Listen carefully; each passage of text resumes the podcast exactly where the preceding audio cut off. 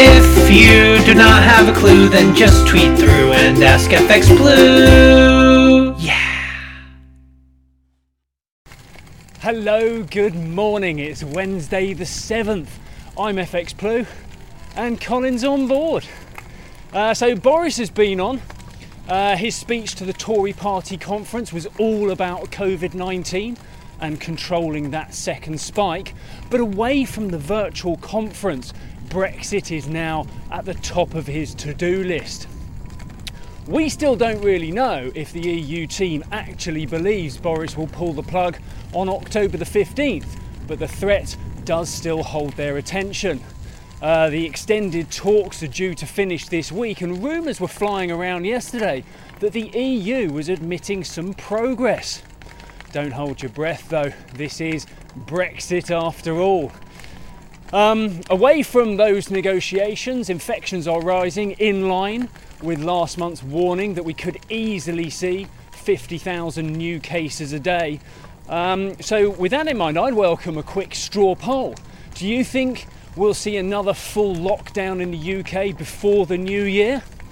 Drop your comment below, please. I'd love to hear from you. So, with that mix of good and bad news, sterling had a pretty choppy old day against the dollar. We saw a high point of over 130, but COVID reality trumped Brexit rumour, and we ended the day lower at around 128.80. It was a similar pattern against the euro too, and we touched a low point of around 109.65. So Trump's been on. Uh, it was unclear if he was discharged or checked himself out, but either way, his theatrical mask removal back at the White House and his description of COVID, COVID rather, as less serious than flu have drawn widespread criticism. Maybe he's in self destruct mode though, because Joe Biden's lead in the poll has almost doubled since the debate.